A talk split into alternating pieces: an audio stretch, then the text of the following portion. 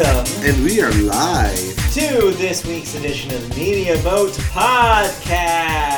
Yes, the Media Boat Podcast, everyone's favorite, yes, everyone's favorite source for news about movies, television, video games, and music. Not necessarily in that order. Technically, we have to be a favorite since we have no haters. Yeah, I mean, that we know of. Yes. Some some people may silently hate us, but hey, we don't know. We don't see you. Uh, today is Wednesday, May the first. It is the first of May. Happy May Day to all yes. the workers out um, there. It's finally here. It's got to be May. It's, It's, gonna. here. It's got. It, you know what? It was such a chaotic April that I didn't see anybody doing the the Justin Timberlake. It's gonna be May. I know. I saw it today, and I was like, well, there it is. Well, there, there, there it is. It was just so crazy last month that nobody had time to meme. Nobody memed. Yes, everybody was too busy seeing, you know, movies, but we'll get to that later. Oh, we'll get to that. So yeah, uh, it's May. It is 2019. This is episode 173. Let's go with that. 173 sounds right. Uh, my name is Matt. His name is Mike. I'm Mike. He's Matt. We're Media Boat Podcast, and True. we are going to do a little special for you guys. Well, I mean, not too much special than we usually do. Just just know that there's a major release uh, that will be talked about in, I guess, in depth. I want to do a separate podcast, but doesn't sound like he wants to. I mean, I'll I can do a separate podcast. I can go in depth with breaking down everything that I've seen of this. I'm this. just worried thing. if we go really into the rabbit hole, that'll be 30 minutes. Uh, yeah, you're right. Which is why it's going to be all movies. Yeah. That's the only thing we're going to be talking about in movies. Yeah, I mean, we do have movie news though. No, no, no, we don't. No, I guess not. No, no, we don't. I, I made, I made sure that the only thing we're going to talk about in movies Just is the, this up. movie. All right, well, okay, we'll see how that conversation goes too. You know what we're talking about, but we'll get to it in, in a in a second here. But to start the show, we do start with movies, but we start with the weekend box office numbers, and yes, your number one movie is the thing we're beating around the bush around right now. Yes, we're beating this dead horse like Yes. a dead Avenger. Ooh, ooh. Spoiler alert. Ugh. that's dude, I did not like that. Yes, number one in the world and the country this week is Avengers: colon Endgame. Uh, that is your number one movie with a new record. We did the over under last week. You won single handedly. Uh, we put it at 300. 300. We are over 350. Yeah. We're at $357 million domestic in its first weekend. To put that into some kind of perspective, the record, previous record, was set last year for Avengers Infinity War at 250 something dollars. So Seven dollars. consider that $100, $100, Hundred dollars. $100 million more. That's a lot of money. That's like all the monies. Yeah, we saw this thing last night and there were still bunches of people at the theater. Bunches of bunches of people. Still sold out that showing. It's just crazy. Uh, so yeah, that was your number one movie. By the way, that hit 1.2 million, uh, uh, billion dollars worldwide. we'll get to that in a minute. uh, first weekend. We'll will get to all those the records. stats in a second here. But what happened to the rest of the box office? The rest of them, well, I mean, was there a rest of the box office? they do exist, uh, just a little s- numbers than usual. Your number two movie, thanks to the Marvel bump, was Captain Marvel uh, with another $8.3 million. That thing's sitting at $413 million Domestically. domestic. Yeah. Uh, that's already made a bit, billion worldwide. Number three. It's a nice chunk of change. Yeah, for sure. Well, number three, last week's number one, The Curse of La Llorona, at uh, uh, number three with another $8 million, adding to a total of $41 million. Breakthrough at number four with $6 million, that's at 26 domestic. And Shazam, your sole DC superhero in the DC's. Captain Marvel. Yeah, basically. Well, not really. Well, no, I think is. that's Superman. no, no, no. It's Captain Marvel in the comics. The, the Shazam was Captain Marvel Called before Captain Marvel. before they had to it. So Yeah. Five point five million dollars Yes. this week, added to its one hundred thirty-one million dollar domestic total. Sounds like small potatoes compared to three hundred and fifty-seven million in a weekend, huh? I a little mean, different. Uh, We we knew this, this was gonna happen. We called this was gonna happen. But in case you don't want to see Avengers, there are two movies coming out this weekend on the 3rd of May uh, that you might want to check out. Probably not, but hey, worth a try. First up, The Intruder. I don't know what this is. I only know this thing exists because I saw a movie poster for it. It says it's supposed to come out this weekend. I don't know if it is actually going to come out this weekend. So, you guys, I've not seen a trailer for it. Yeah. It stars two, I don't know who they are, and Harrison Ford. Wait, Oh. is it Harrison Ford? I think it is. Maybe. Uh, but it has the most generic tagline ever, which is "Don't let him in."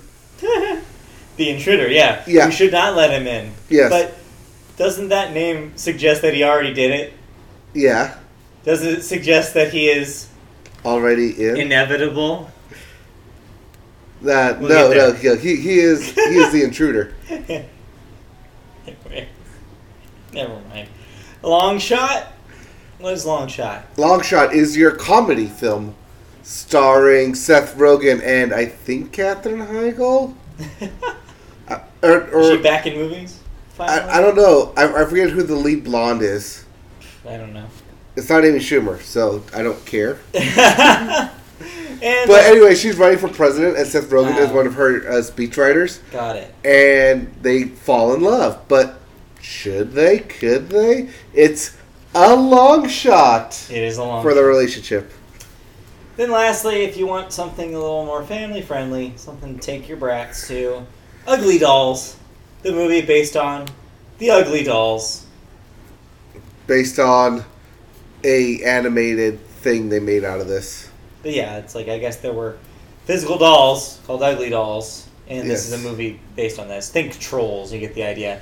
Apparently, there's musical elements. There's a big cast that seems to be all musical talent.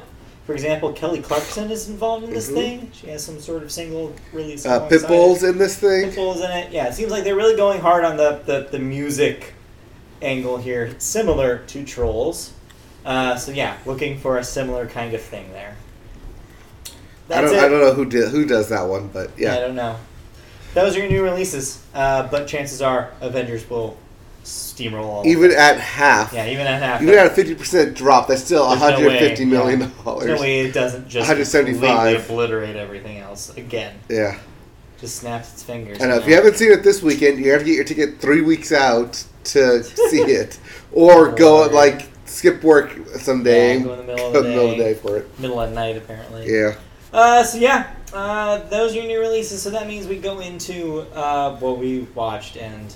Do we want to? How, what order do we want to do this? Do we want to do the news story real quick and get that out of the All way, right. and then just talk about the film? All Or do we right, so- talk about the film first. So we're talking about Avengers Endgame, Yes. and for movie section here, we're gonna only talk about Avengers Endgame because it is that big of It a is the film. news. It is literally the news. Everything I looked up was either here's what Endgame did, here's what Endgame's gonna do, here's what it means for Marvel, here's what it means for Disney, here's all the box office things it's breaking, and let's start there. Yeah, might as well rattle these off. So, first up, these are the records it broke.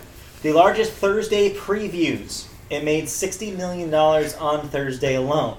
I don't think a movie has opened up Yeah. to 60 million since Captain Marvel. Yeah. I don't even think Kai Changer Dragon 3 opened up to 60 million. It had the widest opening of all time, that is, number of theaters, at 4,000 to 662 theaters. It also had the largest Friday opening day and a single day with $156.7 million. Had the, lar- the largest Saturday of all time with $109 million. The largest Sunday of all time with $84.3 million. And of course, the largest domestic opening weekend, as we already said, $357 million.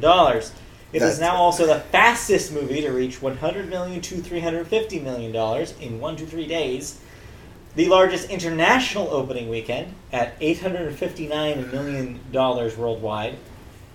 The biggest worldwide opening weekend, worldwide opening weekend, which I guess is different from international because that includes Yeah. the domestic Uh-huh. number, which is 1.2 billion. The global IMAX opening record, $91.5 million. The fastest movie to reach $1 billion of all time, three days. Yeah, previous record was five days. And where it sits among the pantheon, it is opened. It opened to eighteen, number eighteen on the all-time grosses. Yeah, But that's after a weekend. It was at 18. Currently, as of this writing, uh, or this recording, As of like an hour ago. it sits at number eight all-time, Uh, yes, it right just, under its sequel. It's a prequel, uh, Age of Ultron. it's a pre pre Pre prequel. pre prequel. Uh, yeah, Avengers: Age of Ultron is at number seven now, But so yeah, that's or at eas- number nine. easily surpass it. Yeah, um, the one that's sitting right above it at number seven is Fast Seven or Furious Seven. Okay. Um, that's but it's only above it by like a couple million dollars. So that five day total, in case anybody's wondering, has been four hundred twenty seven million dollars so far, and um, uh, that's domestic. And then worldwide, it's about one point five billion dollars as of this recording.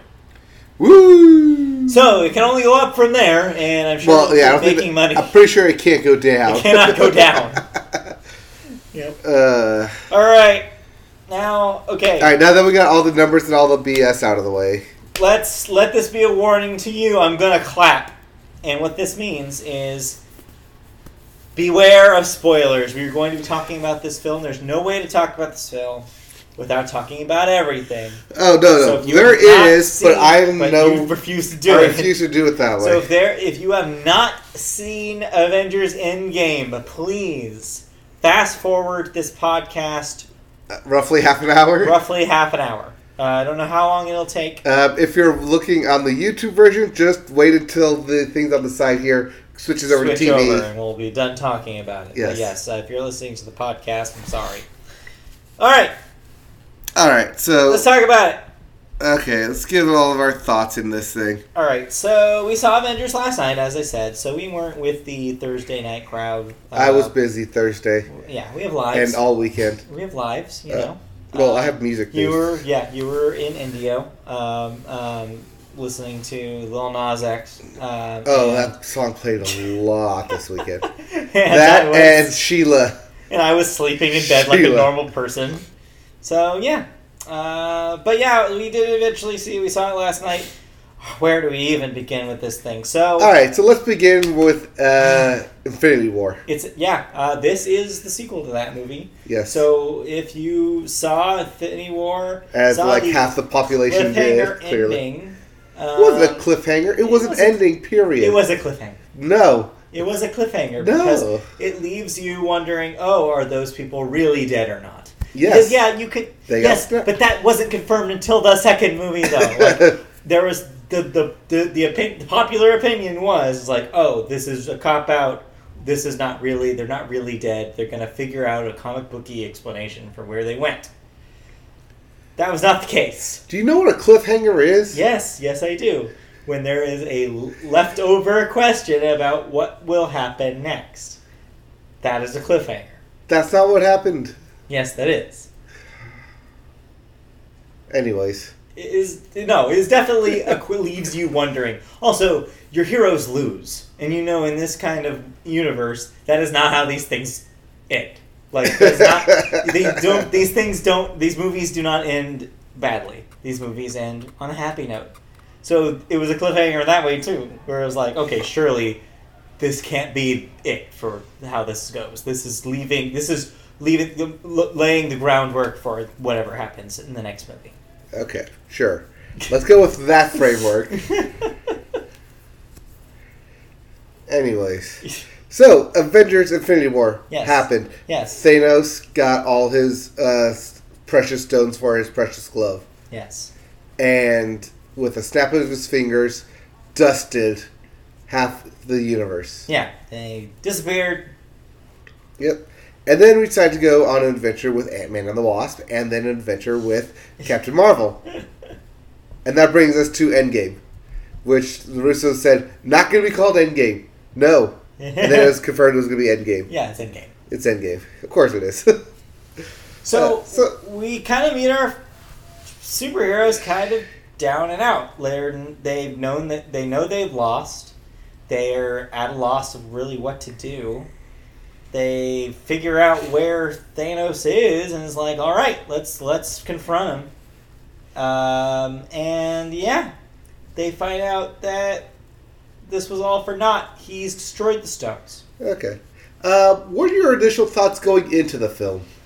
My initial thoughts going into it Yeah. Well, I really enjoyed Infinity War. I thought that they made Thanos an interesting villain. Uh, they gave him enough of a like uh, like of a personality to make what he's his nefarious plans matter and like make the stakes big enough. I mean, you can listen to our podcast about Infinity War that we recorded last year. We talked in depth Mhm. about this.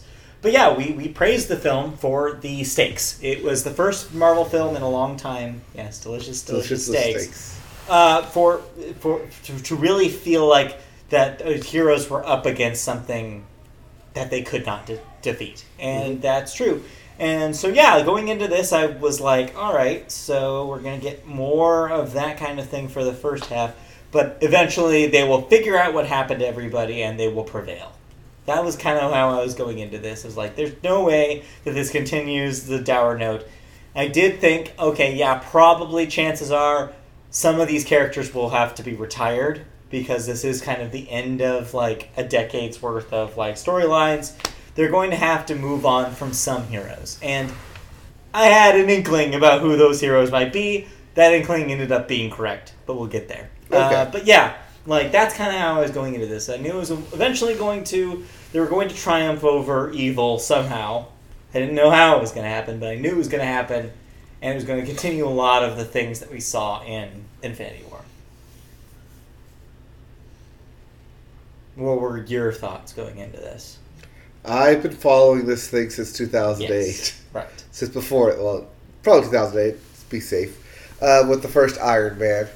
Uh, and this film paid off a lot. Yeah. Going into this film, it was being hyped up as the culmination of this 10 year journey of these 22 films of this path that Marvel set, that Kevin Feige set for himself way back at, like 10 years, 15 years ago like when he first had the idea to do all this. And I had high expectations for this film. It literally like coming off of Infinity War, it was like the bar for, for mine was just so high that there's no way that I can be happy, excited, and most of all satisfied Yeah. with with the conclusion of this entire story arc. yeah. And yet here we sit, having seen it, Yeah. having bawled my eyes out, having this film give me an aneurysm, and loving every minute of it. Yeah. It's good. Let's get that out, out, out right now. We should just say that because a lot of this is going to be like nitpicky down the road, I feel. Yeah. So we might as well say it now. It's an enjoyable, fun movie, and there is a lot of payoff. If you're going into this expecting payoff, it's nothing but payoffs. It is. It's the nothing- whole thing is a love letter to the movies that preceded it. It's a love letter to the heroes that are starring in it. It's just it's everything that the Marvel movies have done well in a three-hour package. It's plenty of payoffs, plenty of mm-hmm. callbacks, plenty of references, Yeah. plenty of nods, winks, and tilts of the hat, tip to the hats. Yeah, To not just the films of the year Yeah. of the Marvel universe, but to comics as well, to specific comic event, to specific comic yeah, characters. yes. Even like to well-known memes about the comics. Like, Yes. it gets to a point where I was like, "All right, come on," a few times. It's like, and yeah, so if that's what you want this thing to be, it is that movie. It's the movie you think it is. Let, yeah, let's get that across. Well, that's the thing that as much as it is for all those fans that have watched all these Marvel films, Yeah. it's also just a good film on its own. Yeah, it, has that in common with Infinity War, where even if you're not super invested, there's enough here to like. There's enough uh, really awesome action sequences. There's enough really great comedy. Just the personalities of the different characters, and there are so many of them in this film. They manage to balance them in a way where it's not overwhelming. Mm-hmm. They manage to separate them into teams to make everything like compartmentalized, and like they, the, the the personalities are why you care. They make you care about these characters even if you hadn't before, like in new new really cool ways. They definitely elevate the stakes. They definitely make every character not just feel like, oh, I'm pulling you from this film, but make them have a purpose of being in the film and Yeah. Make them have a goal driven um, meaning purpose. Uh, goals, sacrifices. Uh, what am I looking for here? I'm looking for just a complete total package of Yeah. storytelling, of arcs. That's what I'm looking for. the arcs of this thing. Yeah, the, like they did a good job of making sure that there are still stakes involved, but they're not as insurmountable as before. Um, I think there's definite a definite tone change from Infinity War. At least the second half of the movie. I'd say the the uh, the, the first half of the movie you do kind of still have that kind of dour feeling, but there's a moment where the characters finally realize what they're really going to do and how they're going to tackle this, and the rest of the movie has a pretty lighter tone. Like Mhm. this is not the same kind of thing. Um, this is a lot happier. This is a lot more fun. Um, so yeah, Yeah, there's uh yeah, I'd say there's a lot more gags. there's a lot more comedy. Yeah, which makes sense because I feel like it's it has a, just as much to, uh, in common with the, the vibe of Infinity War as it does with the vibe of Thor Ragnarok. I recognize. I think they recognized the popularity of that movie Mhm. and really were like, "All right, we're gonna dig into, especially with the Thor character and what they do with Thor. Like, we're gonna dig into the things that like people loved about the more recent ones, including Ragnarok. And I think they, they, they kept that in mind while writing this one. And it's a it's yeah, it's pretty gag heavy. Well, that was uh, Chris Hemsworth uh, part in doing that Right. because he we went to the uh, executives and said that he was like he, after Thor after uh, Age of Ultron, he felt like he was done playing Thor. Yeah. But then he did Ragnarok and said, "When we do more movies like this, Yeah. and I'll stick around." And yeah, I mean, seeing as how this one ends, he will definitely get his due um, in future movies. I mean, will- his dude. yes, his dude. Yeah, his okay. So this is, I guess, we could start getting a little bit more in depth. Here. Yeah. So this movie is kind of interesting because it feel it felt like three movies to me. and what I mean by that is, is that the tone changes like twice, and the like the vibe of the whole thing changes twice depending on what's happening. The first act of the movie reminded me a lot of Infinity War. Mhm. It's your it's your heroes regrouping. It's your heroes trying to figure out what's the what the plan is and whether they can even do it. It's a lot of like it almost felt a little heist movie ish yeah, it's a time where heist. it's like you're gathering yes unless they say in the film and like it- there there's a lot of well, planning a lot of reorganization a lot of seeing your heroes in a more vulnerable space in like a more human light which brings uh, brings up uh, there's a lot more capital A acting in this movie than I've seen in a long time in these movies. Everybody acts their pants off. Robert Downey. Everyone an earns that amazing job. paycheck. Yeah, yeah. Robert Downey Jr. is like this is the performance of that character hmm in this film easily. He does some stuff with Iron Man that, like, yeah, that you couldn't imagine. Um, and uh, uh, Scarlett Johansson actually has something to do here. Um, she doesn't fight a whole lot, but man, she makes up for it with all the dramatic stuff that she has and has to do in this movie. Um, definitely impressive. Jeremy Renner, after being absent for most of the most of the movies for the last like five or six years, uh, now comes back with a vengeance and is featured heavily in this movie.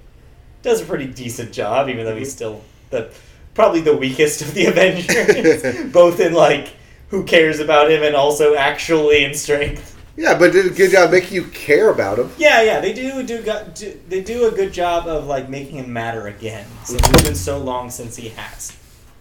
Uh, but yeah, like and and surprisingly enough, Paul Rudd also totally shows up for this movie. yeah. and then yeah, we already Yes, talked about Chris 50 year old Paul Rudd. The only kind of the part is like Chris Evans is doing the Captain America's thing the way he's always done it. Mhm. Not super exciting, nothing to really talk about. But yeah, like there are definitely performances here that matter in a way that they hadn't mattered in the previous Avengers movies, which I really really liked. Um, but then like yeah, like the the, the second the second part of the movie almost feels like a Guardians of the Galaxy sequel. Then we're in space for most of it. Mhm. There's a lot of stuff with uh, with Gamora, Gamora and, uh, Nebula and and, Nebula, Thanos. and there's a lot like a little bit of backstory for Thanos, and then there's like, yeah, it, the vibe of that almost felt like kind of like a little more goofy, a little more sci-fi. This is also where the Thor stuff came in, but then the last ha- like last part of the movie is this like the had the the fights the, the the final fight had a really Black Panther vibe to it for me Yeah. and then the epilogue part reminded me of the best moments of the Captain America movies. hmm This is the way that the Russos sh- specifically shoot the dramatic scenes. There's a lot of that in the epilogue, especially with the funeral and what happens at the very end and stuff. It's like it's like yeah, like like so it's it's so it's like like I said at the top, it's like it's a combination of all the best things that the movies have done in the past into one movie. It's oh, there's just so much to get into with this film. Yeah. Um, but yeah, no, they do a lot of stuff right with this film. They pay off a lot of arcs going throughout this film. They pay off the the Hulk arc. Yeah, in a way that I didn't anticipate, and that they do not hint at in any of the trailers or Yeah. anything. Yeah, They it's definitely really cool. They definitely pay off the Iron Man arc. They definitely pay off the Captain America arc. Yes. They Should we go ahead and say well, those? these are so these are the core Avengers. Yeah. There's a reason they were left at the end of Infinity War because they're the core Avengers. right? Uh, but yeah, so let's start uh, with one by one. Um, where should we go first? Let's go with uh, Iron Man. Yeah, let's start with top of the pay grade. Yep. As I said during the credits, it's like, oh, this is an order of how much they were paid. Yeah, so like I said, Robert Downey Jr. stellar performance, probably the best performance of that character so Mhm. far. Uh, definitely kind of uh, playing into the dramatic part of that character a little bit more than we've seen. Yeah. Uh, Definitely more of a. This is very personal. Yeah. This is this is Robert Downey Jr.'s swan song. He's gonna retire after this if he's not already. I mean, as an actor, I you know what? I could see him pivoting to I, drama. I think he could. I could see him pivoting to Oscar bait again. Yeah, he will. Try to get that Oscar. Well, he's supposedly going to do the, a third Sherlock Holmes. Oh, right. But then I could see him trying to do the Oscars again. Yeah. well, yeah, and so like this is the ending of the Iron Man story. Mhm. Like at least the the Tony Stark Iron Man story. Yes. Like is over at the end of this movie. Mhm. Um, you kind of probably guess what happens. It's the thing that always happens to his character. He makes the big sacrifice because Uh, that's his thing. Well, that's his arc. Yeah. It's it's he always makes the big sacrifice. no, that's his arc is that he would never do it, and then lo and behold, he's the one who does it. Yeah, but didn't he do it already twice? When? Avengers two. What? No, Yeah, isn't he the, involved in the ending of that? no. You're thinking of the first Avengers where he throws the Oh, nuke through yeah, the I'm thinking of the first Avengers. So Yeah. yeah, he did it already. and he survived it. Yeah, he sur- just because he survived it doesn't mean he didn't try to sacrifice himself. Yeah, So, anyways, it just it's the thing that he does is that is that his arc is yeah all about like used to be the selfish dude, now he's the now he's the selfless dude. the selfless hero. Yeah, and like so it does it convincingly. I mean, there is maybe like one too many like back and forth early on in Act One, where it's Mm. like, all right, we know you're gonna eventually help. You don't need to be so weird about it. Um, but then they they do cool stuff like with the whole bit with his dad in the past. Yeah, that was good. I really enjoyed that. Yeah, there's so many characters in this thing. Yeah, they really are. Yeah, uh, Tony, a lot of Tony Stark stuff is paid off from the previous films of Yeah, not just the Avengers films that he's in. yeah. Jon Favreau there's a shows pit- up. That's the thing though, that they, they they literally in this film make references to first Iron All Man, yeah. Iron Man two, Avengers, Iron Man three, Yep. um, Age of uh, yeah, Age of Ultron, Yep. and uh, what's the one after that? Civil War, and And Winter Soldier. and Homecoming. Yeah. No, no, no. Uh, that's just for Tony Stark because Oh, he's yeah, been in all yeah. those films. But the thing that Infinity War does, or Infinity War, that Endgame does well is that every single film that they've created has been referenced in this film, Yeah. including Iron Man Two, including Incredible Hulk or Hulk or whatever it's called, Incredible. Incredible Hulk, and including Thor: uh, The Dark World, which are three of the lowest box Yeah. office and lowest paying Marvel films. And it's their way of saying, like, hey, like, yes, fans who have stuck with us the whole way, here's a little something for you. Mhm. Like, here's something that you'll appreciate, which is good. But yeah, I think they definitely pay off that character, and I do feel satisfied by the end of that movie where it's like, yeah, I don't need any more Tony Stark. Yeah. Like, that he did his thing, he ran his course, 10 years of film will do that Yes. to the character. And yeah, like, you don't really need any more of it. And it did remind me of how good that first Iron Man is. Yeah, we could probably do a separate podcast just to list all the references in it, Yeah. but that's going to be way too long. Yeah. And there's plenty of other Yeah. YouTube videos out there that already do that. Th- th- There are, yeah, people who do that better. Yeah. Well, yeah, better, sure. It's because they have the budget. Yeah. Because they have Patreons that people give to. Uh, Hint, hint. bitter. Bitter much? but yeah, uh, but he's definitely the star. I'm using quotes of this one. If there Well, was a he star. is. If there, wa- if you're going to pick one, he is the one that matters here. Yeah. He, he is the de facto head honcho star of this thing. Uh, but that brings us to the co-star, I guess, if you want to call Yeah. him. Uh, Chris Evans. So yeah, Captain the Captain America. America. stuff. So like I said, he's kind of just doing the Captain America thing again here. The problem that I have with the Captain America character is that he's boring to me. Really? Yeah, he's boring to me because he's always the same dude. Like he doesn't change too much in over the course of all the movies. I'm sorry.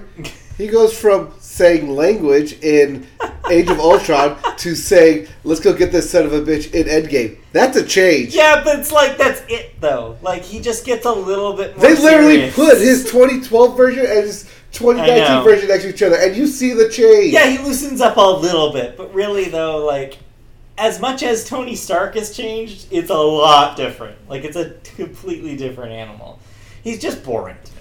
That's because when the world wants you to move, you plant yourself like a tree, and you say, no, you move. I thought you say I am Groot. No, no, no, no, different that's tree? a different tree. Okay. No, no, you say, I am Steve Rogers. That's what he does. But yeah, I don't know. He does his thing in this movie. He does a kind of an interesting arc in this one.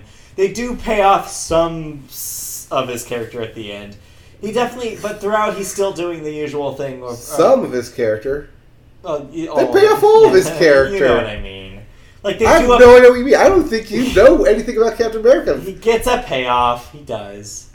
It's just ah, it's so boring. Just this whole thing is like, oh, I'm always gonna do the right thing.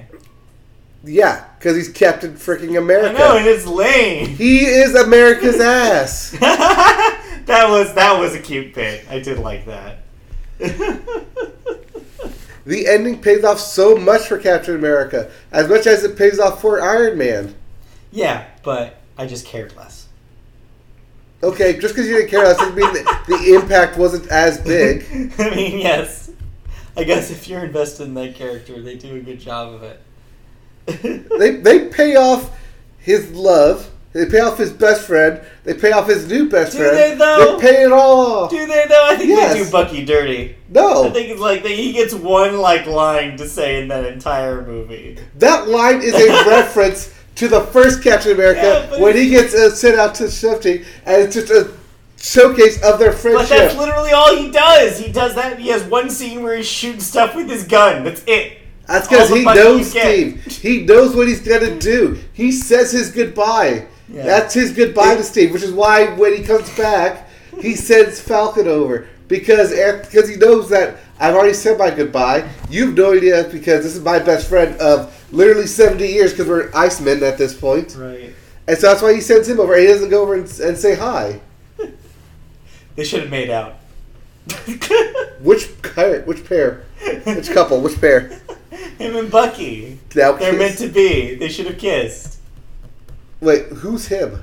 Captain America. Okay, new Captain America or old Captain America? Because they are having that Oh, Falcon and yes. they are having that Falcon Winter Soldier TV show for Yeah, Disney I Plus. know. Which makes sense. But yeah, I don't know. That were my feelings about them. I don't know what movie you're watching. Maybe because you haven't watched all the Marvel films, so you're not super invested like I am. I've seen all the Captain Americas now. So up to date on him. But there's just so much. It's fine. I just think he's a boring character, so it's hard for me to care. He's not boring. He's pretty boring. Ugh. Also, I didn't think Winter Soldier was as good as everybody said it was. I mean, personally, I like Guardians better. I like Guardians better. I even I like Civil War better than I like Winter Civil War better, but yeah, I mean, there's a reason that uh, Guardians, Civil War, what are we talking about? Winter Soldier yeah, is among the top rated. yeah. People like it. I thought it was fine. hmm Uh, Anyways, anyways, um, Fat Thor. yeah. So okay, one thing I want to get out of the way. Not that big of a fan of the fat jokes. It's 2019. I think we could do something a little less lazy. I get that they're trying to really establish the sour mood he's in, and like after, especially after the events of the first 30 minutes of the film. I get, I get it. Like I get why they chose that direction to take with Thor. It is funny, but like, eh, we don't need the oh he's in he's in a lousy way, so he gained weight. Like that's such lazy. I'm sorry. I did you see Thor Ragnarok? Yes, yes I have. Did you see Infinity War? Yes, yes I have. Do you know why he's in such a depressive state? No, yes I know. That's no excuse for lazy fat jokes. Is what I'm saying. They could have done better. No. I'm just saying. They could have done better at that. It's, There's a five-year time jump. yeah, I know. He didn't have to. You didn't have to. That that's such a crutch. It's such a lazy crutch. They could have had better jokes about like, and there were better jokes in that sequence, like the stuff about his obsession with video games, his obsession with beer. It's like that stuff's funny. Like his his roommates. All that stuff is great.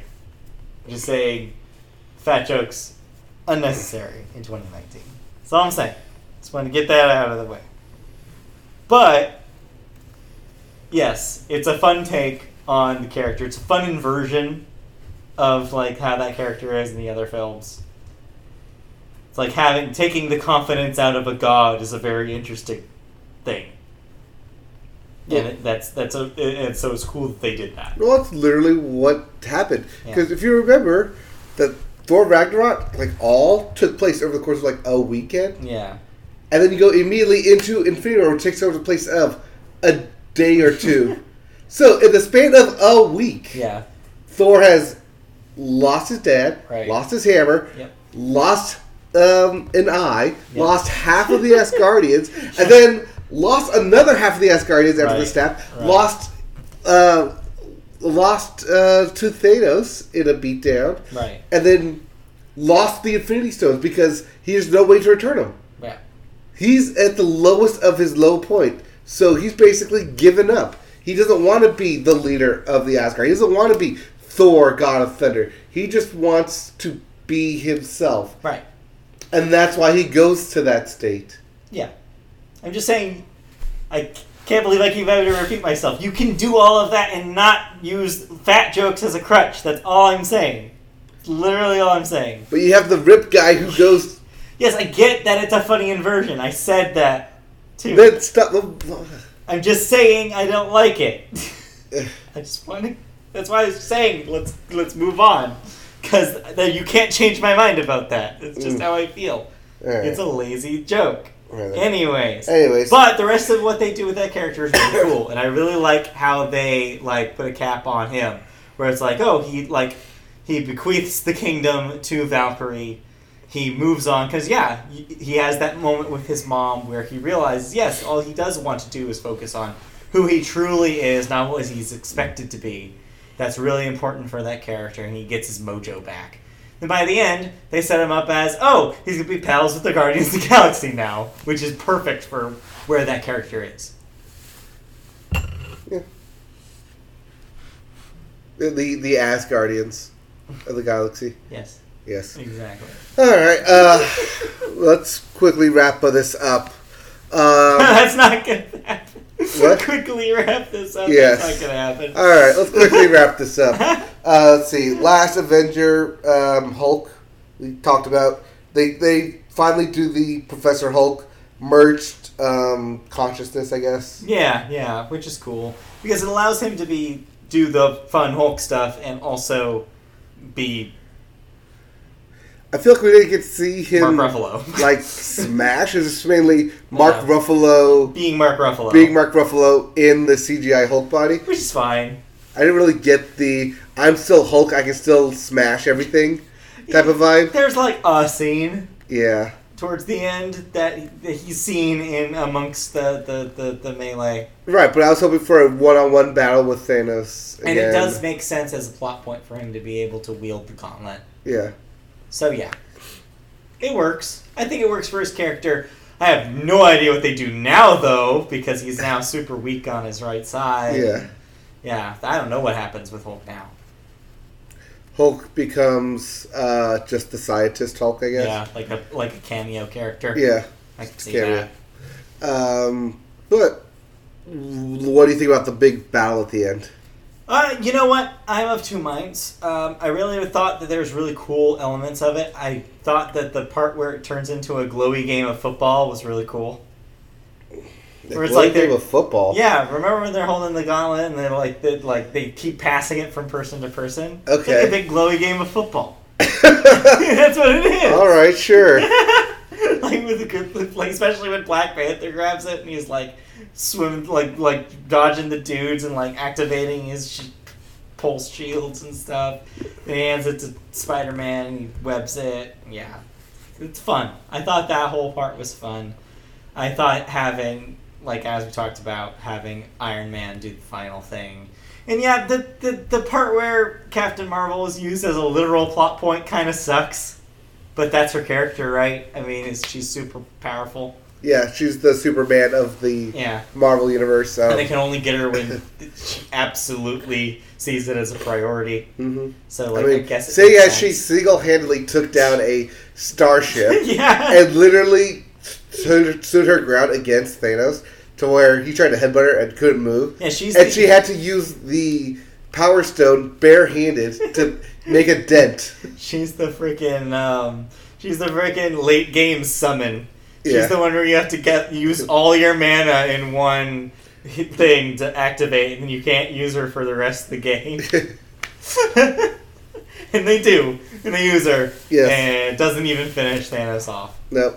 But yeah, I thought that was stuff was cool, and I like that everybody had their moment. You got to see all the most powerful Avengers do their most Mhm. powerful Avenger thing, like Scarlet Witch gets her try. It's like everyone, everybody got everyone gets their, everyone gets their shot at Thanos. So yeah, it's a good payoff in that way too, where you're like, oh, I was hoping to see Mhm. these people do the thing that they're good at, and they do get to, to do those Mhm. things. Yeah, there was good team ups too during that whole battle. Yes. uh, they had the big girls, Yeah. girl on girl thing. Not entirely earned though, because I feel like the whole the most of the plots of the, the this movie were so male centric, except for the Nebula stuff, which I thought was really well done. I think this was just their way of saying, "Look at all these female Yeah. superheroes we Like, have on our roster." Yeah, they're here, and the majority of them are women of color, which is also really cool. Yeah. There, there's, there's, let's see, there's two black women. I mean, three if you're counting Zoe Saldana. Yeah, but she's Uh, great. But she's green. you have uh, Mantis, who, yes, is an alien, Is but wears green? Is of Asian descent in real life. Yes, um, Palm Clem. so really, yeah, like that. The, the majority of the Marvel women are women of color, which is really cool. And then yeah, then the the, the white girls. and then the white the girls. three white girls. Yeah. But yeah, yeah, I do think Yeah. that was a neat little moment. It was. Yeah, that battle went on for forty minutes. Didn't feel like it though. That's no. that is interesting because I feel like a lot of those movies. Have one of the things, one of the negative things you can say about a lot of tentpole big action blockbusters is that the fight scenes take too long. hmm Like the uh, Transformers movies have that problem. Yeah. This one didn't feel that long, and I feel like the pacing is was good enough for me not to even realize how long it was was taking. hmm Well, because it felt like that that battle itself was structured in three separate acts. Yeah. You had the well, you had the initial conflict of we got to get out of the build, burning building. Right. Then we're going to have the first Avengers take their swings, and then summon all the Avengers to take their swings. Yeah. And that was a really cool moment with all the portals. Yeah, Like, I liked how they just kept adding and upping the stakes. yeah, it was definitely. I definitely got a, uh, a Super Smash Brothers trailer vibe from that thing. Is everyone is here? Literally everyone. everyone is here. Ugh. Yeah, right. cool. Yep. So, uh, before we wrap this up, anything else? I mean, I was I was impressed. I liked it. I feel like I I, I want to see it again, but at the same time, I don't want to see it again. Because three hours. Which by that I mean yes, I want like to have that experience again, but I don't actually want to sit through the whole thing again because it did feel extremely long, and because of how dense it is, the length makes it overwhelming. So by the end of that thing, you just feel sapped. it's a movies of a movie. It's the most movie, as The I most said last movie. night coming out of it. It's like if there was an award for most movie, Adventures in Game would win it. That's the most movie. Shit. Uh, I did. So, there's one thing I would have changed though. Um, this is just me being a Marvel fanboy Right, right, and right. seeing how they can um, improve it. So, I told my doctor this last night, but the only thing I would change would be to change Stan Lee's cameo Yeah, from just a quick drive-by. something that mattered more. Well, that's how you make it matter. Is you put him at the end, and when Steve Rogers comes back, hmm it's really that would make sense. uh, it's um, More poignant that way. yeah, it's uh, why, why am I forgetting Stan Lee's name? Oh, Stan Lee. Yeah, so You just said Stan Lee. yeah, yeah. It, it, so when Captain America comes back, it's Stan Lee sitting on the bench. would be a little too on the nose. Also, bit. he doesn't look at all like old Chris Evans. No, I figured that. I realized that afterwards. Whereas, just digitally, uh, digitally, Digitally, yeah. aging Chris Evans looks like an old Chris Evans. Oh, let's talk about that real quick. Digitally, Digitally aged aging. Chris Evans. No, no, that's digitally aged Chris Evans, but digi- digitally aging everyone in, in Yeah. that seventies and in the It was neat. 20, yeah, And then digitally, yeah, yeah, Mike- digitally de-aged. de-aged Like, uh, yeah, the, the Michael Douglas. Michael Douglas was fun. Uh, they're they're getting really good with that technology. yeah, it's getting to the point where I'm almost not noticing it. Yeah. I did notice though in the scene with the two Captain Americas, I did notice a little bit of weirdness in the scene where he has them down in a chokehold. Yeah. I was like, hmm, this doesn't look quite right. Well, because it was stunt double, that's why he was Literally wearing. right, right next It's to him. really why he was wearing the, the helmet. You could see there's some digital weirdness Yeah. going on in the face. But besides that, though, yeah, you're right. That technology is getting to the, almost to the point where you can't notice it, Mhm. which is cool. Um, I do really like the ending, the ending credits, where Yeah. they Yeah. sign off on Yeah, the Avengers. because it is. It is in a way like saying goodbye to not all of those characters, but a lot of those characters. At least three of them Yeah. are definitely done. Uh, two retired. Well, I guess two dead, one retired. Yeah. could say. Yeah, two dead, one retired. Uh, yeah, and the only thing though, and some one of my, my coworkers pointed this out today. So Tony gets this funeral and like actual like Mhm. moment, but they don't do the same thing for for uh, Scarlett Johansson's character. For Black. Widow? Yeah, it's like she doesn't get. And she was the one that like sacrificed herself to get them the stones in the first place. I don't know. It just seemed a little weird that they didn't also give her her due. Well, he says that. Well, she says that she didn't have any family, but Right. the Avengers was her family. Yeah, but that's like that moment though. It, I don't know. I don't think it's this equivalent. They should. She sh- should have earned just the same amount of circumstance as Iron Man. I would think. Mm, no. in the world of those characters. I don't mean in the world of the movie, people watching the movie, whether they care or not. Like, I understand that she's a lesser character in the canon, but I'm saying in the world of those characters, though, you would bet, I would think that the Hulk would want to have something like that. And- and the- care enough. In the world of those characters, the only people who would matter, who would care, are the original Avengers. Yeah.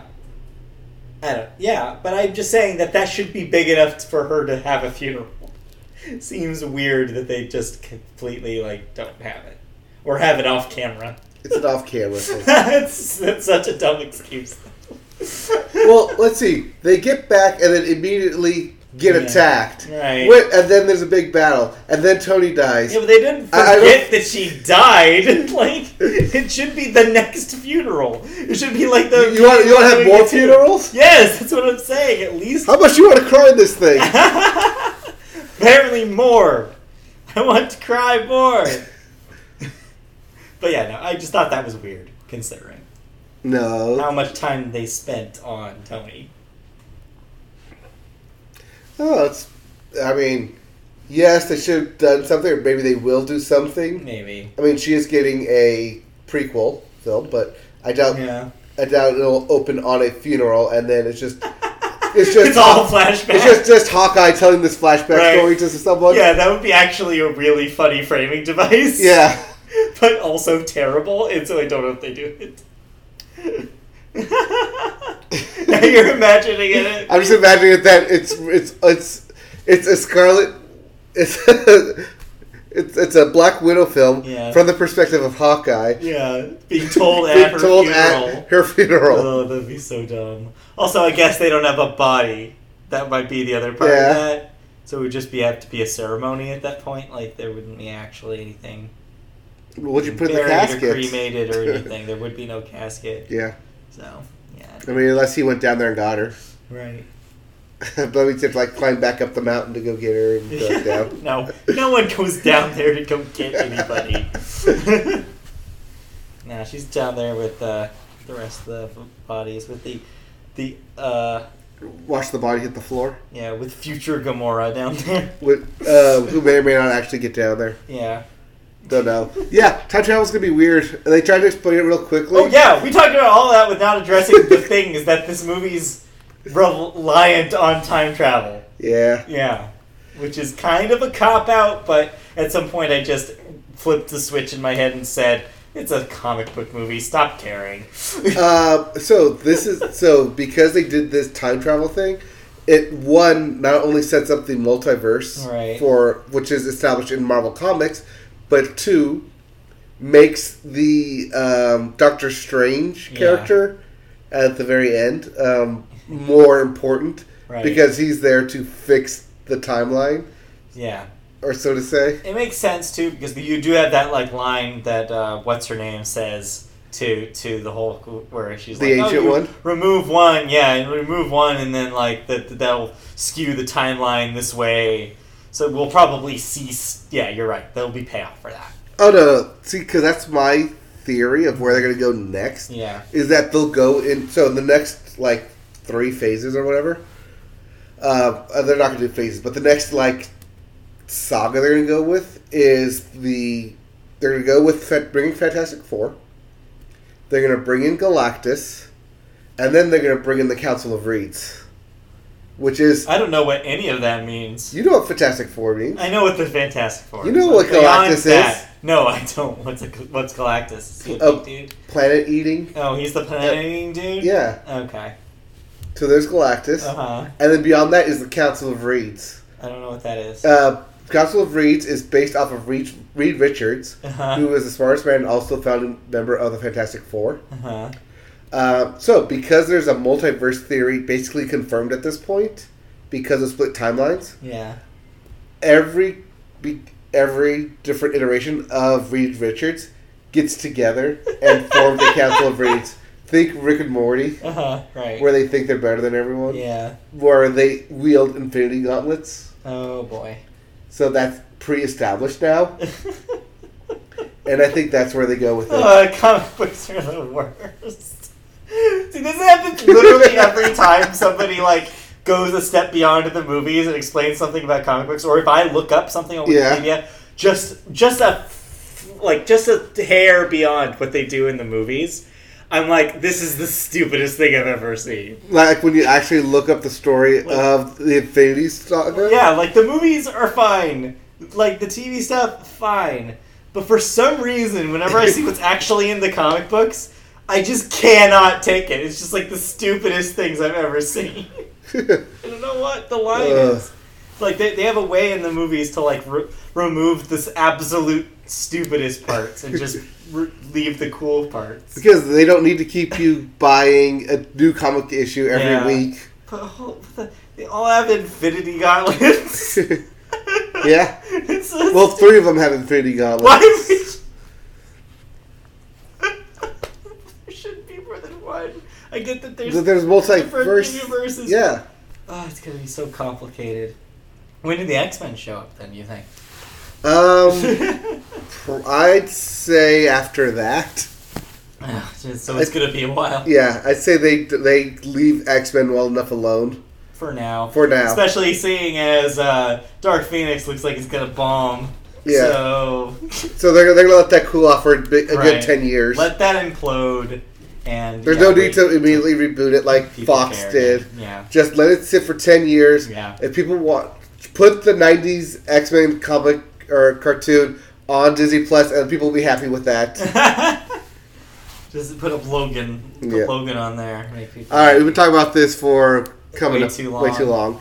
All right, uh, last last shout out I want to give to this film um, is the Hail Hydra scene yeah. Because that was could have gone two ways. I'm glad they went that it's way. cute. It's cute. Um, the Tony Stark has a heart payoff. Yeah. That was a really nice at the very end Yeah. there. Just how they do that. Um, really, really solid callback. Uh, finally doing Avengers Assemble, which Yeah. has been teased, but never actually said Yeah. until now. Oh, and um, I guess while we're on that, Mjolnir and Captain America willing Mjolnir. Yeah, which is Yeah. again another payoff. Yes, another payoff. Yeah. um, like, like we said uh, when we started talking about this, it's a lot of payoffs, callbacks, references, and just shout outs to the entire Marvel Cinematic Universe thus far. Yeah, it's the it's the Marvel movie to end all Marvel movies, even though there'll be more. It's it's literally their crowning jewel So far. so far. So as to I want to follow up now that you've seen the film, what is your now your current stats uh, take on its eligibility for best picture? I want to see if you're now still on that boat because I still think you're wrong. Um, it'll get nominated for Yeah, sure. It will not win. It will, uh, may not win. It will not win. I don't even. I'm not even 100 percent sure that it's going to be nominated. There's ten slots. It's yeah. I don't. Yeah, but they don't always use all ten. I know they don't always use all ten. In fact, they rarely do. Now I think like they only use all ten like the first year, and then they've been doing like nine or eight. it's like uh, this doesn't count. But yeah, I don't know if it's that kind of movie. Like it's good for what it is, but Yeah. I don't know if it's best picture in any universe. So far, it is best picture of the year. to you. I'm sorry, is there a better picture of the year so far? Uh, that copy, that Blu-ray copy I have of S- Spider-Man Into the Spider-Verse. that is best picture of the year. That does not qualify. Anyways, all right, let's probably finally move on. All right, to actual news because we are a news show, not a review show. Oh well, yeah. Just wait till Detective Pikachu comes out, and then that'll be the real best movie this year. uh, if you say so. Okay, let's move on. That was it for movies.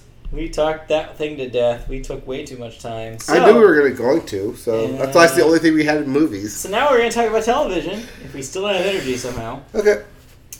And we always start television with sports. First up in sports today, some um, uh, little bits of uh, football uh, trades still, uh, drafting still happening. Um, so the draft, as we reported last week, was on Thursday, Yes. and the Arizona Cardinals decided to take a quarterback with their number one pick, overall pick, uh, out of Oklahoma, QB Kyler Murray. Yes. Which is odd because last year, with their first round pick, they decided to take a QB, Josh Rosen. So what happened to Josh Rosen? Yeah, so now they have two first round draft picks, uh, quarterbacks. But, you know, that's not going to happen. That's not going to fly in a Cardinals land. So what do they do? the next day, they trade Josh Rosen to the Dolphins, which is hilarious. yeah, so Josh Rosen is now over at the Dolphins, uh, which means he gets to face off, face off against Tom Brady twice a week, twice a year, Twice a week. twice a week. That sounds like some fresh hell. That does. For any quarterback. Twice a week. Um, so yeah, it, yeah. But yeah, other than that, uh, people were drafted um, to the NFL. Uh, 199 players in total. Yep. That includes Mr. Irrelevant. I don't know who Mr. Irrelevant was this year. I think a kicker. yeah. Uh, but there was no like good feel stories overall. No. Um, yeah. Next. this week, this weekend is if you love horses, and I know people who love horses. Uh, the Kentucky Derby is this weekend, so get ready. Yes, be prepared to see Gucci cowboy hats. I always do. I'm always prepared to see Gucci cowboy hats. Get, get your mint juleps in hand and watch a two minute race Two with five hours of pre coverage. Yep, just watch TV all day for a thing that happens in two minutes. uh, but there's also um, Cinco de Mayo on Sunday. Yeah. So, So- get some margaritas. Yeah. I don't know. Get some brunch. tacos. Get a brunch. burrito. All right. Right. I think that's all I have That's for it for sports. sports. So let's move into television news. Let's blaze through this stuff. Netflix in the news again this week. This time about license fees. Uh, licensing. So So we we've noted before that Netflix pays a hundred million dollars to keep Friends on there, and Yeah. just as much to keep The Office on there. well, there's a reason for that. Yeah, So historically, networks have paid studios a license fee to air a show in a specific territory for a window of time. After that expiration date, the production company would be free to resell the show to other parties. uh, a secondary market. Yeah. So, thus, when a studio had a hit on its hands, it would craft second domestic and international sales that would generate millions for the show's owners and participants, which you call syndication. Yeah, this is when you see all the stuff that was on primetime now on TBS, TNT, FX, HBO, whatever, The usual. the usual, and then all the international markets who don't get to see first runs. However, Netflix don't play that game. No. Doing business with Netflix often means relinquishing those opportunities and instead gaining all the money up front in a big chunk. They also tend to cap each show as to not be available for syndication and all the benefits that arise from these sales. So this is why we normally see Netflix shows at three or four seasons Yeah. because they'll only get to at most forty episodes. There are exceptions to this Yes, Netflix BoJack rule, Horse- though. BoJack BoJack Horseman. Horseman is the one exception so far. As of this recording, it is the only uh, Netflix show to have a syndicated television uh, deal. Right. It wa- is currently, I guess, airing at some point in, in, on Comedy Central. Yeah, it airs late night on Comedy Central. Yeah. So yeah, so like, but besides that though, yeah, they lock their stuff down Mhm. and they make deals with content providers that prohibit them also selling those things to syndication. And because Netflix goes directly to the consumer, there's no need for a waiting or a time gap between when or where they put these shows out. It's whatever their schedule wants. So yeah, it sounds to me like this isn't going to necessarily change how syndication works in a traditional manner. I think still there'll be still situations where people want their their shows traditionally syndicated as opposed to on a streaming service. Mhm. But depending on how much that chunk of change is up front, Netflix could make them an offer they can't refuse. Or they have a bargaining chip. they also have a platform bargaining chip as well, Yeah. being Netflix. Yeah, the biggest, as of this recording, streaming service. uh, that could change in November, but Yes. we'll get there. So yeah, this isn't really news, but I guess it's just a thought you'd like to know from the Media it's, it's podcast. the more you know. Yeah. Um, a little bit of sidebar from the Media podcast. Also a sidebar. Guess who uh, is in uh, the television business and switching up the studio that they're teamed One of- up with? One of our favorites, Lord, Phil Lord and Chris Miller. Yes, they're making moves. They're moving their television operations from 20th Century Fox TV to Sony Pictures TV, and a new five-year deal that values in the nine-figure range. They're making that money. That cheddar, the chitty chitty cheddar. Yes. The duo will create and develop their own comedy and drama projects for broadcast, cable, and streaming, as well as supervise other writers' projects. Additionally, they will also be involved in developing a suite of television series based on Sony's universe of Marvel characters, which Is pretty much Sony, Spider Man. for Sony is anything in the Spider-Man canon. And again, currently. Yes. There's filmography, in case you don't know from this podcast and just from living life. Uh, these are the guys who, of course, brought you 21 and 22 Jump Street, Spider Man Into the Spider Verse. Uh, not directed, but they produced it. yes. Uh, Last Man on Earth, Son of Zorn, and an upcoming television show called Bless the Harts. yes. Uh, so those movies that they directed were from Sony projects, which Right. makes sense why they go to Sony TV. Yes. Also, during uh, reading, uh, when I was reading this article, they refer to Sony TV as an indie company because it's new, Yeah. even not- though it's backed by Sony. Right, yeah, no, it's still a giant company. Don't get them. Oh yeah. Uh, so yeah, All right. that's the news. Yep. Um, they're one of our favorite director duo creator creative team. Yeah. So excited to see see what they stuff. yeah excited to see what they come up with with more Spider-Man at their fingertips. Indeed. Uh, I'd watch. I'd watch a TV show based on uh, Into the Spider Verse in a second. I would watch the hell out of that. I was, I was thought you were saying I'd watch a Lord Miller show like, but we Yeah, have. I mean, we watched plenty of them. But yeah, specifically those characters, like any of those characters, I would watch that show. right. Like, sign me up. All right, uh, you watched some television. Uh, specifically, you watched the same television that everybody else in the plant watched uh, this uh, past Sunday. Uh, do you want to talk about where we're at in the middle of the season of Game of Thrones? So we are three episodes into Game of Thrones, which means we are halfway Yes. through the final It's season. Um, we uh, just went through the long night, the battle, the 55 night battle that I wanted to hype up last week but forgot to do. uh, but yeah, this was the big epic battle, the 55 nights, um, hour and a half long fight sequence um, that lived up to all expectations that I could ever hope for in a Game of Thrones episode. And yet, people on the internet were still upset. Yeah, because you can't make ever, anybody happy ever on the internet. It's dumb. Yeah. I mean, I, I I love the episode. It shocked me. I felt shocked. yes. So that means. um, okay. yeah, I mean, it.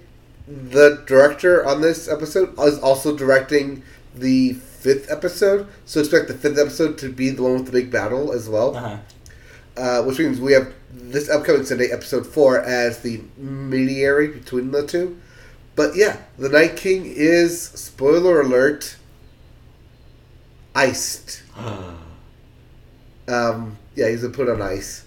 Um, the memes are everywhere. Things are blowing up. People are going crazy. Also, people are just real briefly. The show's called Game of Thrones, not Me versus the Night King. Um, th- this whole the whole show revolves around sitting on the Iron Throne. We knew that the Night King was not interested in the Iron Throne. We knew that. We knew what his intentions were in terms of the long night. And that's what it is. It's the long night. One night, not a season like winter, not the long winter, not the long summer, the long night. Why the long face? Because uh, people are just do not understand the concept between a night and a season.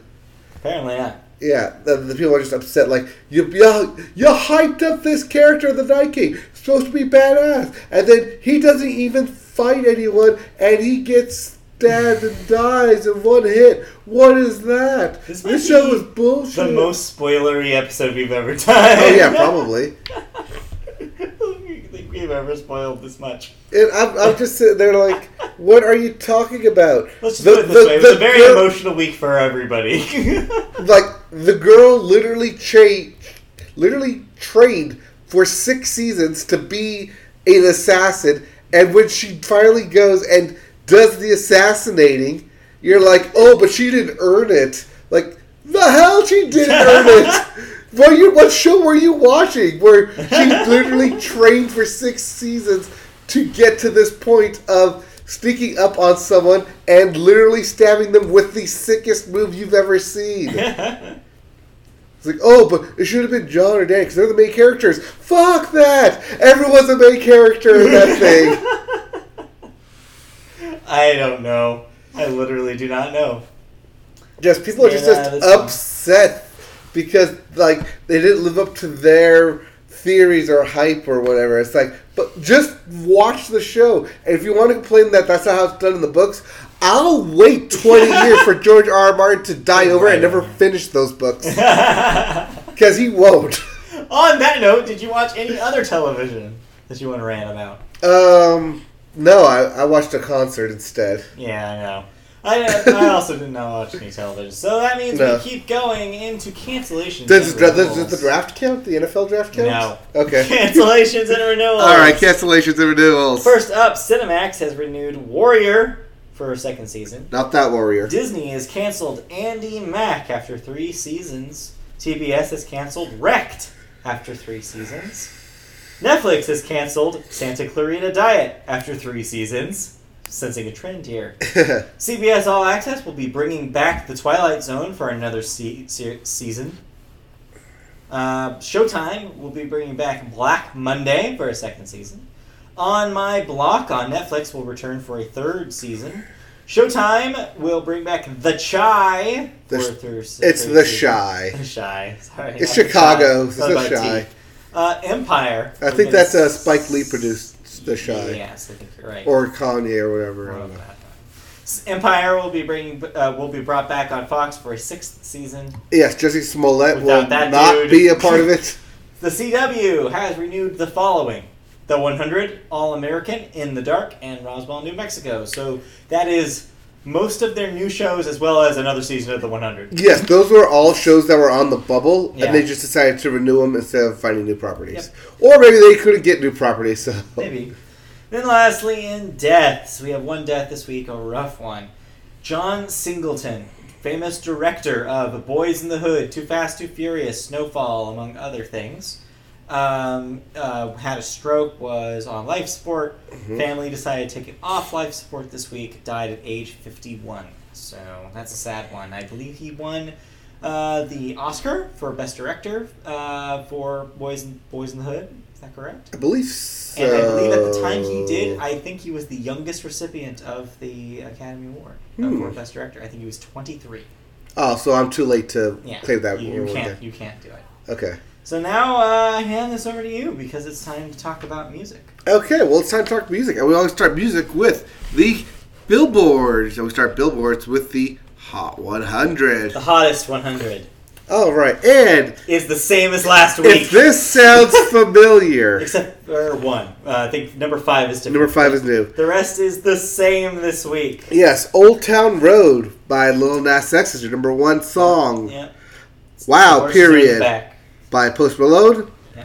Uh, then Sunflower by Post Malone and Swae Lee. Yep. Number four is Seven Rings by Ariana Grande. Yep. And creeping into the top five at number five is Sucker by Jonas Brothers. Creeping back up into the top five, we should say it was I think number two a few weeks ago. Okay.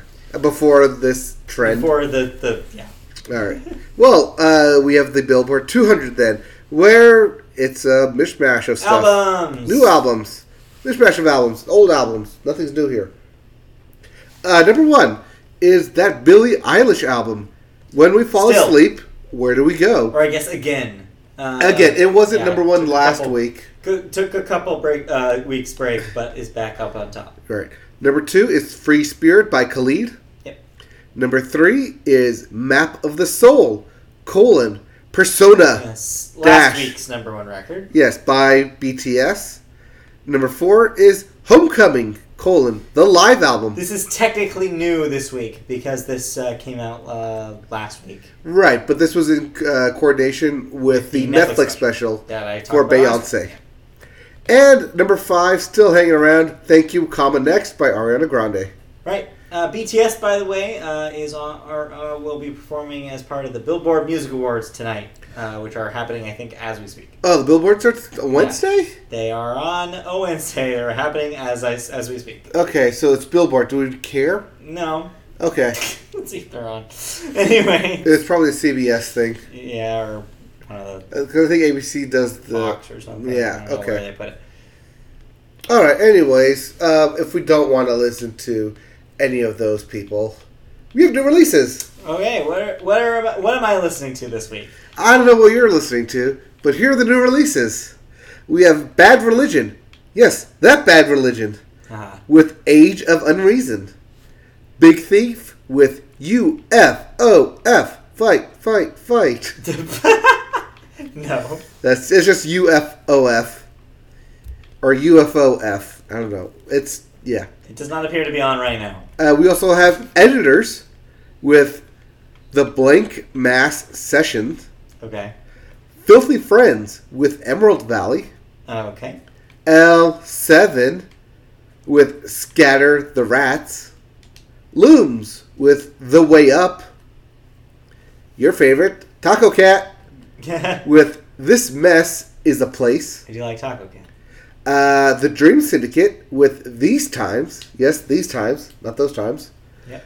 And uh, Vampire Weekend. Yes, the big release of the week. Yes, Vampire Weekend. That Vampire Weekend with Yep. Father of the Bride. Yeah, the new Vampire Weekend record finally comes out on Friday. We They've been know. dropping singles Yeah. every week for the past month. Not every week. That was initially what they said, but that's not what they ended up doing. It was Right. only four singles total, and over the course of a month. Right. So yeah, uh, but yeah, this is their double album, eighteen tracks full. Um, I will definitely listen to this. I will have. Uh, I will report back next week. All right, let's get into music news then. Okay. And we start with um, some festival news. Uh, or maybe not. We'll see. This We'll is a evolving story. So, as we noted, there will be a Woodstock 50 coming Right. up uh, to commemorate the 50th anniversary of Woodstock Or will 1969. Or will there be? Dun dun dun! As the story that we are reporting Yes. says, this bumpy path to Woodstock 50 has um, gotten even bumpier along the way. um, as Dentsu Aegis, the festival's financial backers, have pulled out and stated that it was canceled. Yeah, they basically made an announcement and said that Woodstock 50 was canceled without telling the dude who runs Woodstock 50. But yet the organizers vowed to press on. Quote, We are committed to, ins- to ensuring that the 50th anniversary of Woodstock is marked with a festival deserving of its iconic name and place in American history and culture. Um, I'll quote, although our financial provider is withdrawing, we will, of course, be continuing with the planning of the festival and intend to bring on new partners. We would like to acknowledge the state of New York and the Schuyler County for all their hard work and support. Uh, the bottom line here is that it's going to be that they're going to try and do this no matter what. yeah.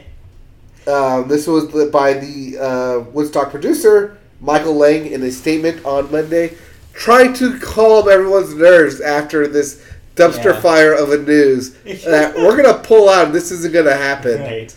Uh, It's such a weird thing. Eh, Yeah, this is after a bunch of rumors from last week where people were already saying, some artists were already saying, like, oh yeah, this thing's probably going to be canceled. No tickets are selling. Which could also be true. that no tickets are selling because Yeah. they priced it too high. Yeah, because nobody cares. They so desperately want people to care about this thing. Well, Nobody cares. I mean, they got to get people to fly out to New York. Yeah. Uh, not just New York. Yeah, drive like three hours up to Mhm. get to this place. Yeah. It's out of the way. It doesn't have huge names. It also doesn't have the hotel accommodations, probably. Yeah. But they wanted to be just like it, so you got to camp out. But this is 2019. We don't do that. yeah. no one's driving their VW RV van, Right. buggy, whatever it is, up there. Yeah. It's weird. We'll see what happens. All right. Well, Speaking of weird. speaking of weird, Taylor Swift, which is a great segue, by the way. I am so confused by her right now. Read what I have, though. So, after a week of hinting on social media, Taylor Swift revealed a new single called Me! That is capital M, Yes. capital E, Exclamation exclamation point. Just to get across that you have to yell this thing. yeah. Uh, she, this is actually a duet. Well, I guess it's a duet. Yeah, it's a duet. Uh, with Brendon Urie of Panic at the Disco, uh, which is a bright and colorful music video. Uh, was released alongside it. It was released alongside it, where not much happens. uh, accompanied its release. Not, not much happens in the music video. Keep reading. I didn't see this music video. Well, it might be the worst single she's released, which is notable since her pre-album single choices are always terrible. They're always terrible. Uh, this was written by Matt, in case you thought this was an actual copy, from a reputable news source.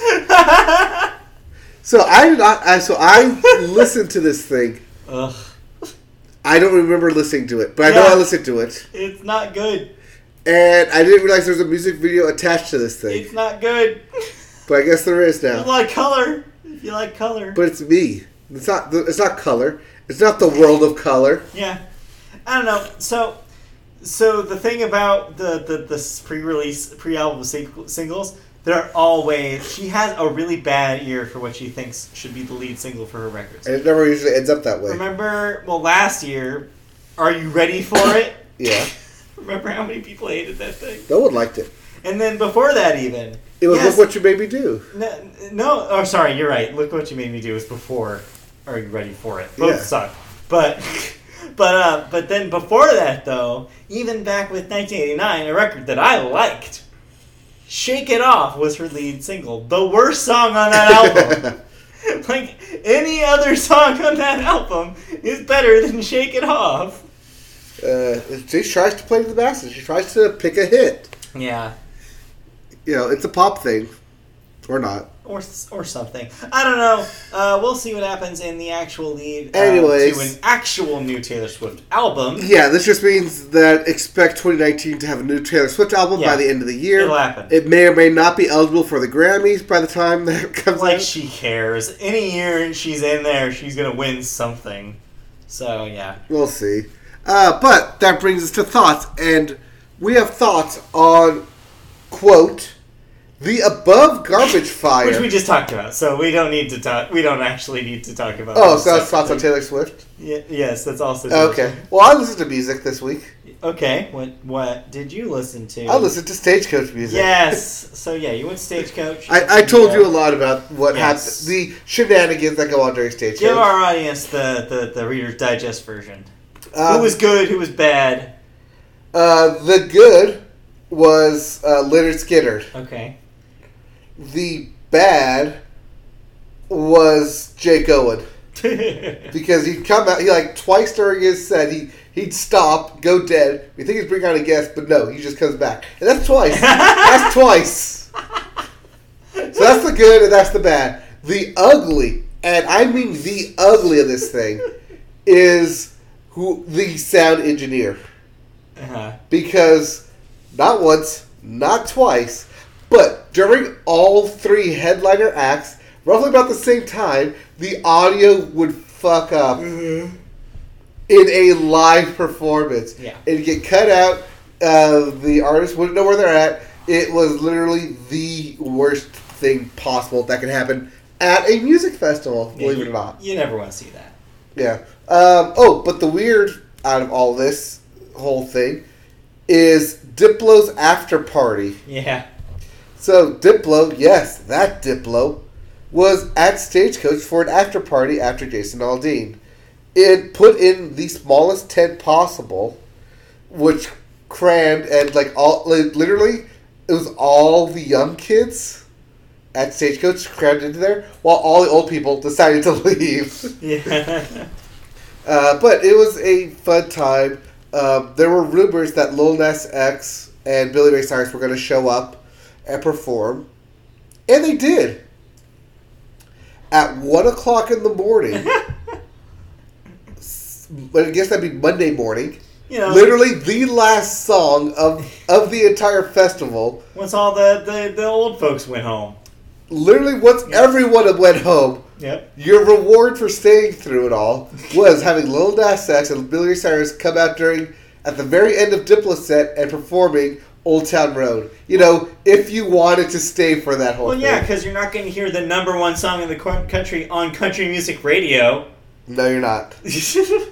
And you're not going to hear it in your own playlist 500 times a Yeah. day. So, Uh, oh, but the good news out of everything is that a new Jake Owen album um, got a lot of plays at Stagecoach. Um, not just uh, the Drink All Day song, but the uh, Honky Tonk, Take It Down to the Honky Tonk song. Because because of Sheila. well, then that's disappointing then that he was not good live. Oh no, he wasn't there. Oh, you, I thought you said Jake Owen. Did I say Jake Owen? Yes, you did. Oh no, I meant Jake Owen like sound. Uh, no, uh, who was the headliner then? Um, it was Luke Bryan, Jason Aldean, and the Saturday. I love how you're getting these guys confused, just as I would get these guys confused. They all have the same stupid, like, white dude names. uh, well, Luke Combs was the headliner because he had put on the actual good show before. Wow, I could not think of his name. Wow, this is why I should write this stuff down. well, he sucked so much. Oh no, yeah, it was bad. Um, but Bret Michaels performed. He he was fine. Um, Tom Jones performed. He was fine. Luke Bryan performed, and literally every female around me swooned. He, he was literally hitting on every girl in the audience at the same time. Yep. And and did you just yell at him, nobody cares, Luke Bryan? I did, but also y'all play the hits. Okay. I mean, he eventually played the hits, as they all do. They'll do. But but uh, yeah, everyone played the hits. They I- were inevitable. I, I made sure I, I yelled it out. Play the hits. It's inevitable. They were inevitable. Uh, I I'm still trying to think of his name. Who knows? Jake Owen. No, No, you keep saying Jake Owen. that's Jake Owen. Uh, Sam Hunt. Sam. It's Hunt. Sam Hunt. 'cause There It's, it a, it's a house party. Same thing. Yeah, but it was fun. It was good. Yeah. Anyways, uh, moving on to video games, and we're gonna speed through this because we're about an hour and a half into this thing, and we're ready to wrap it up here. these two are pretty speedy stories. All right, but first we have new releases. Yes. Uh, first, Life is Strange two, episode three. Yep. I didn't realize they were only on three episodes. They're on three. Those are pulling out real slow. Yeah, that's kind of the case with those games. I'm gonna wait for everything to be released Right. and then just buy it all at once. Yeah. Uh, also, uh, well, episode three is for PlayStation, Xbox, and PC. Yep. And then Yakuza, uh, Kiwami Yes. two for the PC. The Kiwami games are the re- HD remakes of the original games. So this is the HD remake of two, and this is the PC release. It's already on console. Okay. Well, let's go to uh, video game news, and we start with movie news. Yeah, this is a, this is a uh, um, a uh, a twofer. Yeah. Uh, so we didn't have any movie news, so we'll put it down here. Yeah. Uh, this is, of course, dealing with Saints Row. Oh, we didn't talk about Sonic the Hedgehog. No, no, we, we don't need to. We, we talked about it when the tra- the Oh, that's first right. teaser we came did. out. You're right. Never mind. We talked about that. Uh, but Saints Row, yes, the video game Saints Row, where you're a pimp. No, you're not a pimp. You're just a, a gang leader. You're just a gang leader yeah, before everything turns purple. yeah. You're a gang leader, and one in the third game you're the president. Yeah. Or no, the fourth game. Fourth game, you're the president. Third game, have superpower. third game, everything's purple. Yeah, well, I mean they're all purple. Yeah. Uh, but Saints Row uh, is gonna get a movie, perhaps, as the fate of the Furious director F. Gary Gray, also director of Straight Outta Compton, was tapped to direct a film version of the Saints Row series, uh, which is currently in the early planning stages.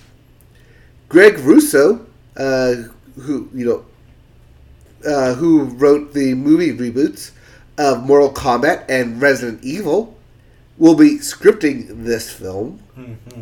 Um, quote, we don't have any details as to the story of the movie version of the Saints Row games or which characters we will focus on.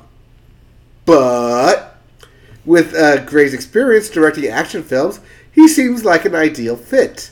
Uh, this is, of course, because Fate of the Furious is the 2017 installment of the Fast and the Furious franchise, and it made a lot of money.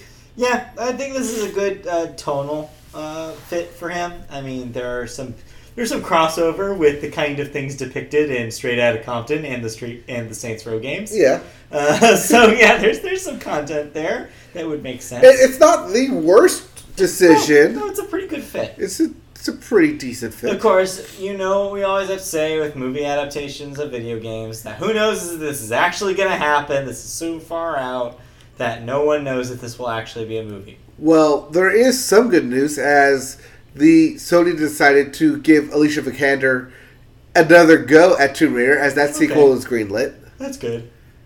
So there may be hope yet, but lest we forget, there's also the Assassin's Creed film that came oh, out. boy, yeah, no one cared. Yep. Here, all right. What else in video games? All right, and that brings us to the last story Riot Games. yes. Uh, as League of Legends developer Riot Games held talks with some of its employees on Monday after a, a Kotaku report claimed they were planning a walkout over the company's attempt to end two lawsuits against it via forced arbitration. Uh, Kotaku published a lengthy, detailed report on alleged cases of sexism and misconduct at the studio in August of 2018, which we covered. Yes. Uh, some current and former employees filed lawsuits shortly after for alleged gender discrimination, harassment, and violation of the California Equal Pay Act. So yeah, the original story uh, that we talked about that was Jason Schreier doing some digging over there uh, for Kotaku. This recent scoop was done by uh, none other than the man, the myth, the legend, Patrick Klepek, scoopster uh, extraordinaire. Uh, so yeah, um, needless to say, this happened. Yep. Well, on Thursday, last Thursday, Riot reportedly filed a motion to force two of those suits into private arbitration.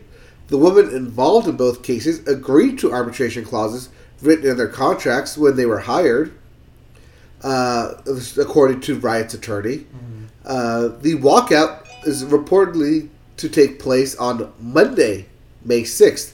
If, that's a big if, the studio continues to seek the arbitration, which, according to an internal document from its employees, may actually be a big deal than, Yeah. than what Riot wants to happen. Yeah, this mm, it's Yeah. complicated. It definitely is. Um, its organizers also want the company to end the practice of forced arbitration by a specific deadline. So I assume that all these forced arbitrations are written into their contracts yeah, when they sign them.